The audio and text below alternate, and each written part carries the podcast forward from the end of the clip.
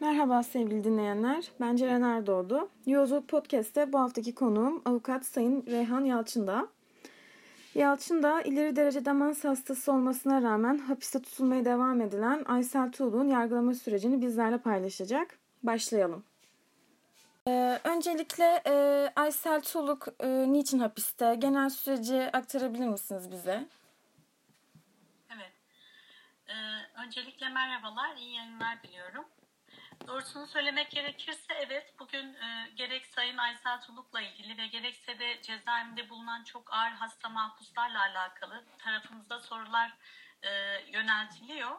E, ama tabii bu insanların sağlık hakkının e, ihlal edilmesi yine e, bugün itibariyle insan onuruna uygun koşullarda tedavi edilmemeleri ve e, hukuka aykırı bir biçimde ceza infazlarının ertelenmemesini konuşmadan evvel e, bu insanların haksız ve hukuka bir aykırı bir biçimde cezaevinde tutulduklarını hatırlamak gerekiyor ve kamuoyuna hatırlatmak gerekiyor tabii ki. Çünkü sonuçta evet biz bugün Sayın Aysel Tuğlu'nun hastalığıyla ilgili bir gündem var. E, çünkü kendisi bütün e, işte tıbba uygun, etiğe uygun, bilime uygun raporlara rağmen e, bunun karşıtı ATK raporları yüzünden çıkmıyorsa da bu insanın cezaevinde olduğunu e, konuşurken e, yine Avrupa İnsan Hakları Mahkemesi ve Anayasa Mahkemesi iştahatlarına aykırı bir biçimde hükümlü olduğunu hatırlayalım lütfen.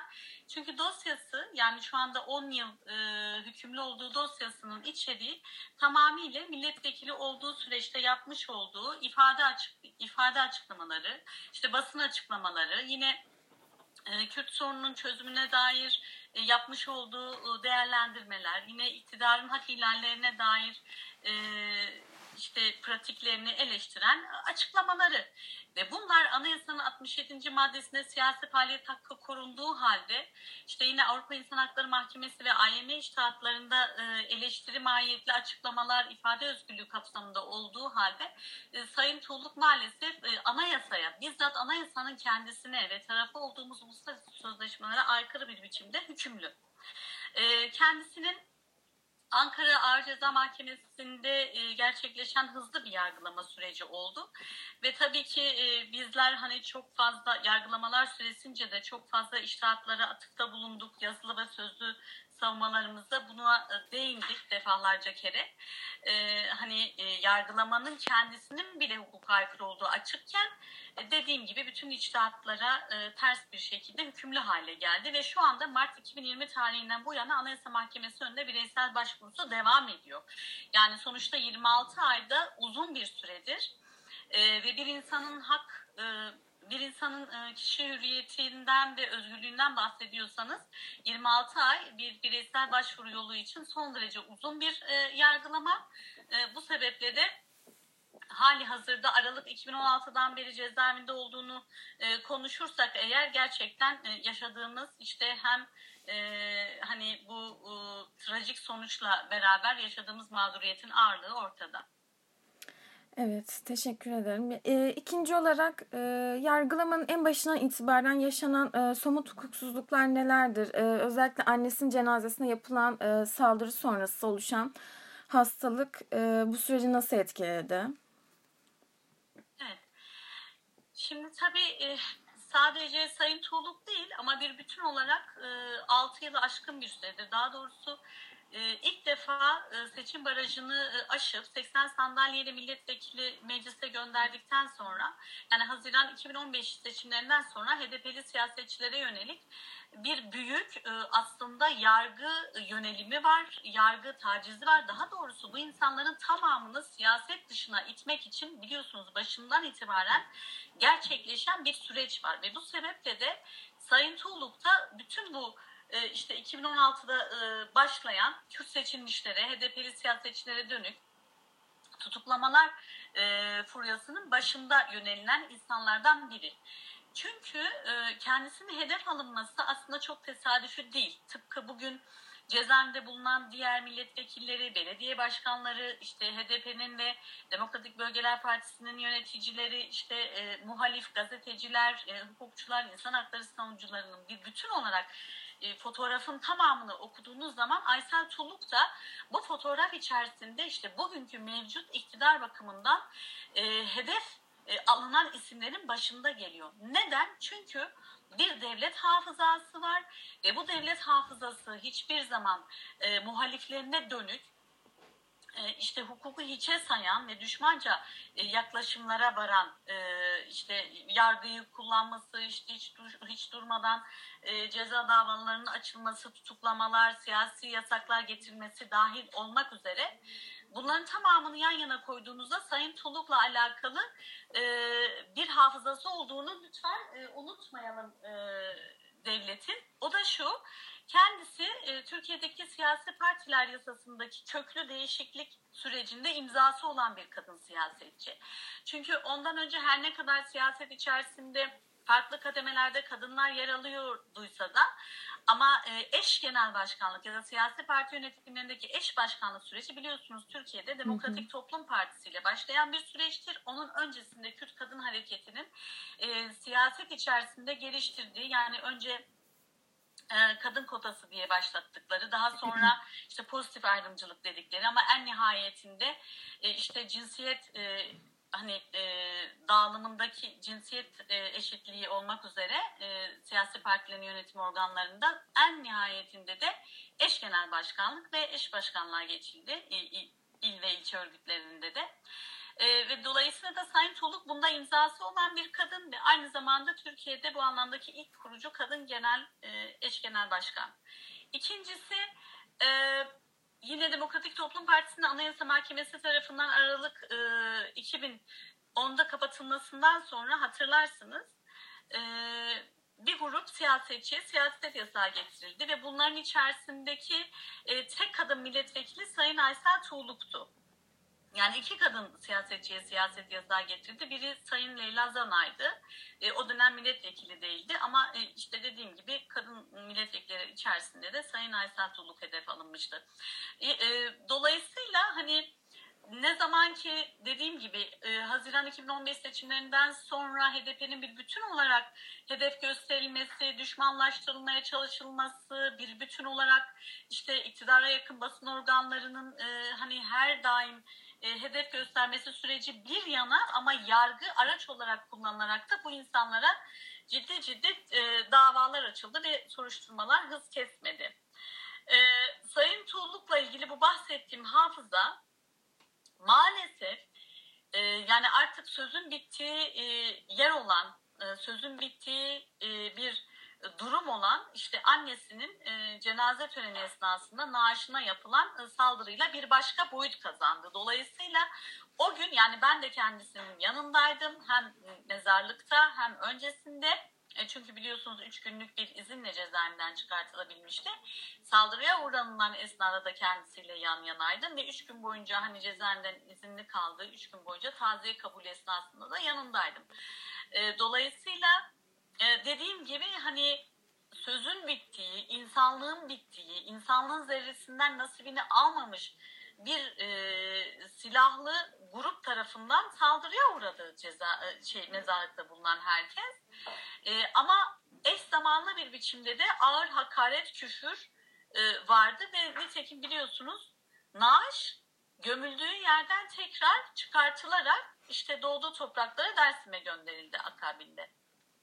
Hatta hep söylüyorum bunu ben. O gün e, mucize eseri bir insan yaşamını yitirmedi. Çünkü hava kararmıştı. İşte çok şehir dışında bir mezarlıkta Ankara'nın dışında. E, ve dediğim gibi yani sağdan soldan böyle işte piriketler, tuğlaların falan üzerimize doğru atıldığını çok net hatırlıyorum. E, ve dediğim gibi bu insanlar hani daha doğrudan silah kullanabilirlerdi e, işte kitleye doğru. E, vesaire havaya ateş açmak yerine Dolayısıyla mucize eseri bir insan yaşamını yitirmediyse de bir insan e, ruhsal olarak ve yüreğindeki bütün kırıklıklarla aslında içimizden alındı. Yani bu da sevgili Aysel'di. E, o sebeple e, o bahsettiğim hafızanın aslında bugün farklı farklı görüntülerde karşınıza çıkan yani hani ben e, işte Deniz Poyraz'ın katili için bunu söylemek gerekebilir. İşte Konya'da Dedeoğulları ailesinden e, işte bir ailenin tamamını katledenler için bu söylenebilir. E, işte e, ve bu insanlar katledildikten sonra biliyorsunuz iktidarın ortağı olan siyasi partinin genel başkanı kalkıp dedi ki ve tabii ki bunların basın yayın organları gazeteleri de aynı dili kullandı e, bu insanları teröristlikle itham ettiler. Yani gencecik bir kadın bir siyasi parti binasında öldürülüyor, katlediliyor, yaşam hakkı ihlal ediliyor. Ama öte taraftan da yine siz suçlu görülüyorsunuz. Tıpkı Urfa'da işte Şen Yaşar ailesinin e, iki yıl aşkın bir süredir adalet çığlığını e, dile getirmesine benzeyen örnekler bütün bunlar. Dolayısıyla o gün için yani hani sevgili Aysel'in e, hemen yanında olduğum için bütün o, o saatler e, esnasında da e, dediğim gibi yani bir insanın e, o ruhundaki, yüreğindeki acının, incinmenin e, dozunu aslında anlatamıyoruz çoğu kere. Ve bu sebeple de her ne anlatırsak anlatalım aslında bir şeyleri eksik bıraktığımızı düşünüyoruz. O gün orada buna tanıklık edenler olarak. Dolayısıyla e, aslında şöyle düşünün yönelimin insanlık dışılığı karşısında belki o gün milyonlar e, bir başka bölünme bölünmeyi yaşadı. Yani iktidar hiç durmadan bir bölünme hezeyanından bahsediyor ama peki bu insanların e, yüreğindeki bölünmeler, o ruhsal kırılmalara denk gelen bir tanım nedir diye sormak gerekiyor.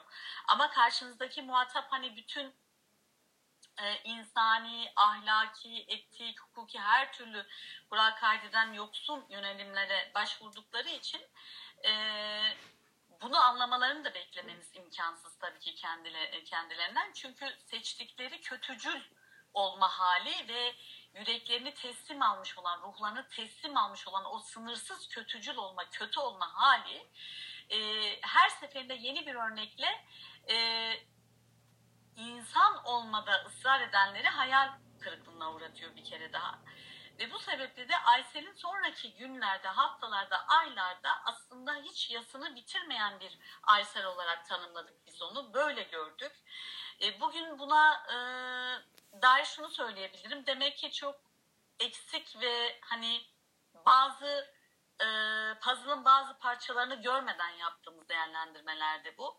Çünkü sonrasında hiçbir zaman iyileşmeyecek bir unutmaya döndü bu iş. Hani biz ilk etaplarda bunu annesinin, sevgili annesinin kaybıyla beraber bir ıı, yastan çıkamama hali olarak tanımlayıyorduysaksa da ıı, bugün bunun aslında eksik bir tanım olduğunu söylememiz mümkün. Ve e, bu sebeple de o günden bugüne işte parça parça e, sizler de e, bir kısmını biliyorsunuz zaten. E, bugüne kadar geldiğimiz süreç örüldü. Evet, teşekkür ederim. Hmm, üçüncü olarak da e, Adli Tıp Kurumu'nun özellikle son yıllarda e, aldığı kararlar hastalık tutsaklar aslında içeride öldürmeye yönelik şekilleniyor. Kurumun bu tutumuyla ilgili neler söylemek istersiniz? Aslında bir düşman hukukuna dayanarak böyle kararlar alınıyor. Bu konuda düşüncelerinizi merak ediyoruz. Evet. evet. Şimdi tabii ben e, 25 yıllık bir hukukçuyum ve e, mesleğe başladığım günden itibaren hatta stajyer e, avukatlığım, avukatlık dönemim dahil olmak üzere hep insan hakları hukuku alanında e, çalıştım. Bu, bu bununla ilgili bir e, katkı sunmaya çalıştım ve 25 seneki e, gün hiç değişmeyen gündemler içerisinde hasta mahpusların durumunu e, ele aldığımızı ifade edeyim ben. Gerçekten de 25 yıl içinde değişmeyen çok gündem var ve e, hani her dönem iktidar kim olursa olsun değişmeyen e, gündemler vardır ve ihlaller vardır. E, hasta mahpuslara yaklaşım da budur. Neden? Çünkü bu kişilerin politik mahpus olmaları bir kere onlara dönük başta eşitsiz infaz uygulamaları, başta eşitsiz cezaevi uygulamaları olmak üzere birçok eşitsiz düzenlemeyi beraberinde getiriyor. Ama son yıllarda özellikle pandeminin hemen başladığı süreçteki infaz yasasındaki değişikliği hatırlayalım lütfen. Tam da o dönemde e, iktidar bunu fırsata çevirdi ve AKP MHP iktidarı e, işte bütün o pandemiyle ilgili insanlık cebelleşirken kalkıp apar topar bütün adli mahpusların tahliye edilmesine yol açan bir düzenleme yaptılar. İnfazlarını düşürdüler ve akabinde de cezaları tehir edildi biliyorsunuz. Cezaevleri boşaltıldı onlarla alakalı pandemi falan denerek.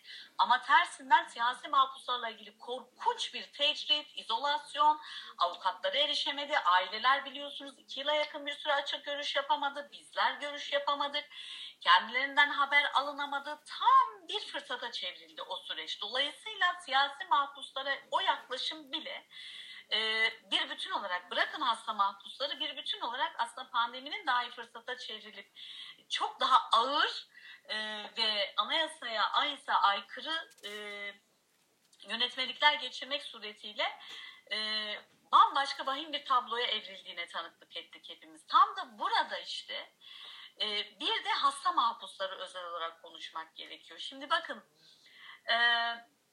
Örneğin Avrupa İnsan Hakları Mahkemesi'nin Gülay Çetin kararı var ve o karara göre hasta mahpusun sadece ATK raporları dikkate alınarak cezasının infazının ertelenmemesi ya da insanların tahliye edilmemesine dair düzenlemeyi Avrupa İnsan Hakları Sözleşmesi'ne aykırı buldu ve bu Türkiye'ye dönük yapılan bir başvuruydu.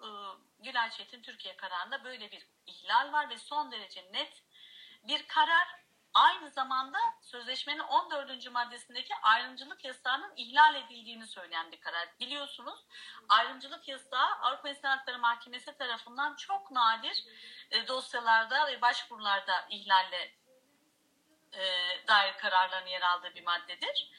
Ve bu e, dosyadaki durumda bugün aslında hasta mahpusların tamamı için söylenebilecek bir mesele. Çünkü e, infaz ların ertelenmesini değerlendiren infaz savcılıkları maalesef sadece ve sadece ATK raporlarıyla kendisini bağlı tutuyor. Tabii ben birazdan ATK'ya dair değerlendirmemi yapacağım ama ondan önce şunu söylemem lazım.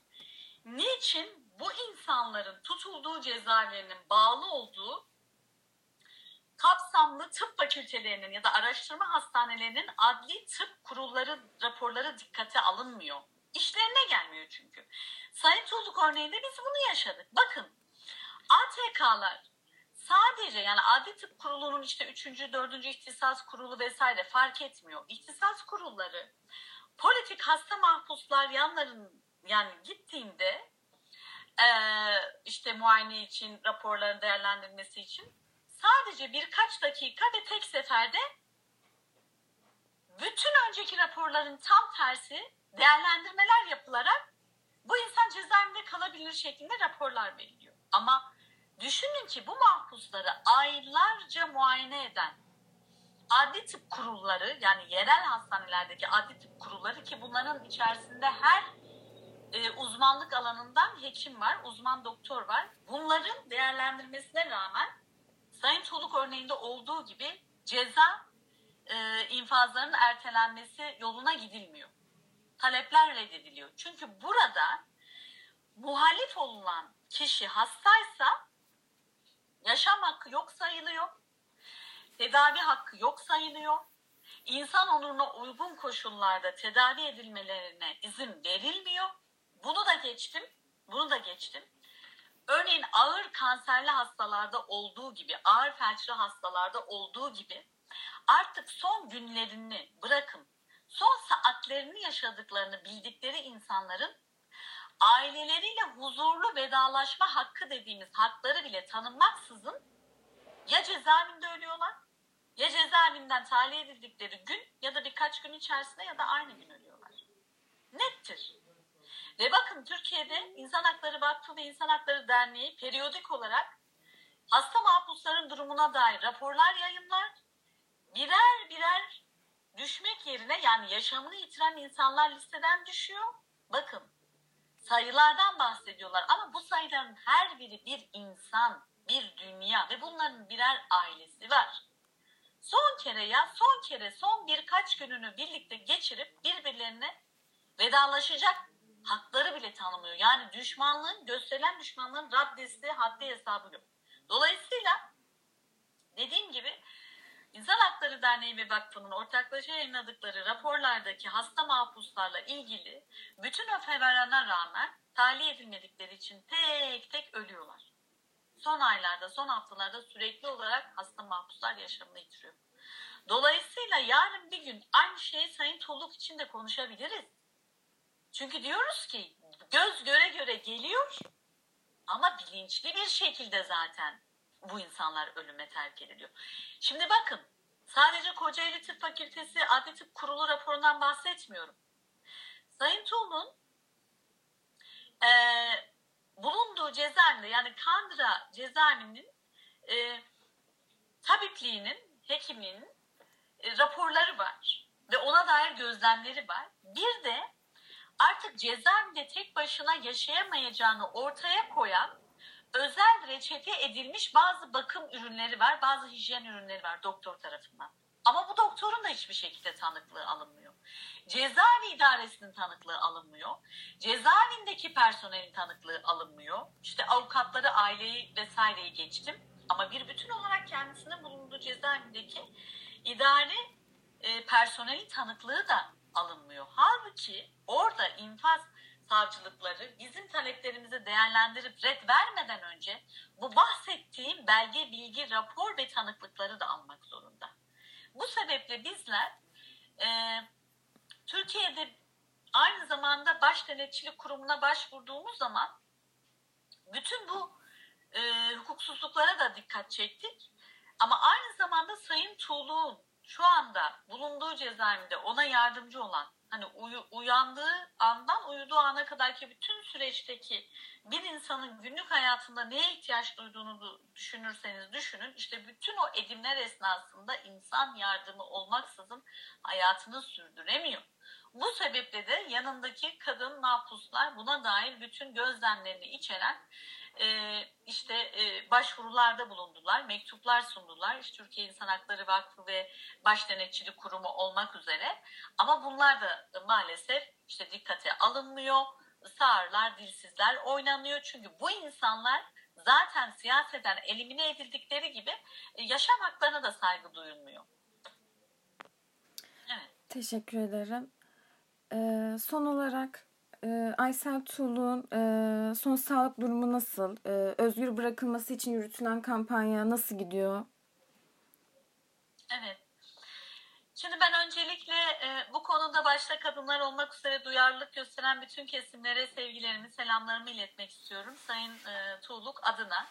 Çünkü başından itibaren sizler de hatırlarsınız ki aslında gündem olmak istemiyordu ve hastalığının bir süre kamuoyuyla paylaşılmamasına dair bir iradesi vardı ailesiyle birlikte.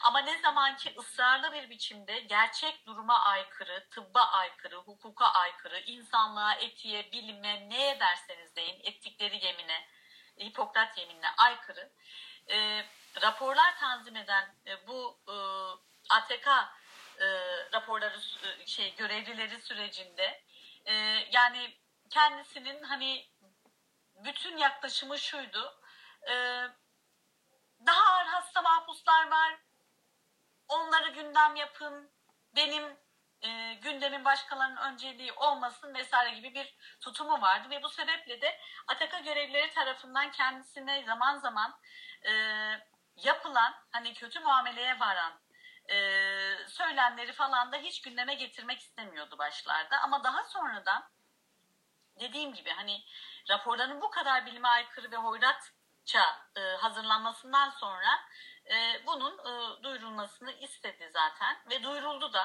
e, kendisi istemese de bu duyuldu. Çünkü yanına giden işte avukatlar da ya da başka e, mahpusların aileleri de ziyaretler esnasında bunu fark ediyoruz zaten. Bariz bir biçimde unutkanlık var çünkü yani hani anlık olarak hani elinde tuttuğu bir kalemi vermeyi bile unutabiliyor. Bu kadar ağır olduğunu söylemek mümkün.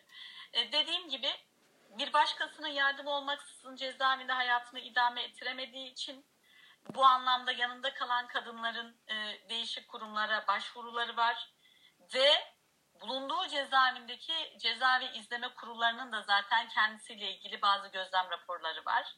Bunların tamamı Sayın Tuğlu'nun cezaevi dosyasında bulunmakta ama buna rağmen üst kurum nezdinde yaptığımız itirazlarımız tam iki buçuk aydır yanıtlanmadı. Ve Kocaeli Cumhuriyet Başsavcılığı da bu sebeple karar vermedi. Çünkü dosya e, bir bütün olarak ATK üst kurulda bekliyor. Bizler en azından bu aşamada e, umut var olmak istiyoruz. Çünkü bütün doneler, bütün veriler kendisinin e, hastalığının bu halde e, olmasından kaynaklı cezaevinde kalamayacağını ortaya koymuş durumda. Ama maalesef dediğim gibi işte vicdan, hukuk ve e, etikten yoksun bir yaklaşım sergileniyor şu anda. Ee, tabii ki bunun başka yansımaları da var. Çünkü Sayın Tuğlu'nun biliyorsunuz tutuklu ve tutuksuz yargılandığı başka dosyalar da var. Ve dolayısıyla da savunma hakkını da ortadan kaldıran bir hastalık olduğu için çünkü kronik ilerleyici e, seyir arz eden bir hastalık ve e, tedavisi mümkün değil. Ancak sadece biraz azaltılabilinebilir veya cezaevinde olmayan bir ortamda tedavi olursa ağırlaşmasının önüne geçilebilir sadece. Yoksa herkes biliyor ki eskisine dönme şansı zaten olmayacak bu insanın. Hastalığın adı belli, tanısı belli. Tedavi olma tedavisi olmayan bir hastalık olduğu belli. Bu sebeple tam bir e, insani trajedi e, yaşatıyorlar. E, hem kendisine hem onunla birlikte aynı odada kalan kadın e, mahpuslara, e, HDP'li e, kadın siyasetçilerle birlikte kalıyor şu anda biliyorsunuz. E, Sayın Gülten Kışanak'la ve Sayın Edibe Şahin'le birlikte e, aynı odada kalıyorlar. Dolayısıyla e, çoklu bir mağduriyete yol açıyor bütün bu, bu raporların e, hukuka ve gerçeğe aykırı yayınlanması. Bu sebeple de e, sürecin takipçisi olduğumuzu bir kere daha ifade etmek istiyorum ve ben aynı zamanda gerçeğe aykırı olan bu raporlarda imzası olan bütün hekimlerle ilgili süreci başlattığımızı ifade edeyim. E, tamam belki bugün şuna güveniyor olabilirler. E, bir e, hani iktidara yaslanıyor olabilirler ve onların bakış açısına göre kararlar veriyor olabilirler e, tamamıyla e, hani e, doktor olduklarını, hekim olduklarını unutarak e, karar veriyor olabilirler. Ama illaki bir gün e, bu hukuksuzlukların e, ters tepeceğini de hatırlamaları gerekiyor. E, şu anda her ne kadar yazılı hukuk kurallarına dahi uyulmayan bir süreci yaşıyor isek de bunun ilelebet böyle olmayacağını bilelim ve bizler hukukçu kimliğimizde de hiçbir zaman bundan e, vazgeçmeyeceğiz. Sonuna kadar, sonuna kadar bu e, haksız ve hukuka aykırı uygulamaların takipçisi olacağımızın e, iradesini bir kere daha tekrarlamak istiyorum ben. Yani bugün sadece Sayın Tuğlu'ya e, bir şahıs olarak yaşatılmıyor bu. Ama aynı zamanda biz biliyoruz ki onun mensubu olduğu siyasete dönük bir düşmancı tutum sergileniyor. Oysa ki yargının işi bu değil, hekimlerin işi asla asla bu değil zaten. Ee, siyasetin e, yargısallaştığı bir e, ortamdan bahsediyoruz. Yani artık yargının siyasallaştığı bir ortamı çok çok aşan bir e, dönemdeyiz maalesef. O sebeple bu e, ATK bünyesine görev yapan hekimler de aslında nerede durduklarının farkında değiller. E, bir kere daha onları aslında e, hukuka uygun davranmaya ve e, vicdani davranmaya çağırmak gerekiyor. Yani her ne kadar e, uzun yıllardır bu anlamdaki sicilleri zaten ortada idiyse e, en azından bizler hukuki takibattan vazgeçmeyeceğimiz için bir kere daha hatırlatmakta hatırlatmakta fayda görüyorum bunu. Çok teşekkür ederim Reyhan Hanım katıldığınız için. Ee... Ben teşekkür ediyorum. İhlalsiz e, hani bir e, yaşam diliyorum. Başta e, haksız ve hukuka aykırı bir biçimde cezaevinde tutulan insanlara ve e, tüm yurttaşlarımıza. Çok teşekkürler. İyi yayınlar diliyorum.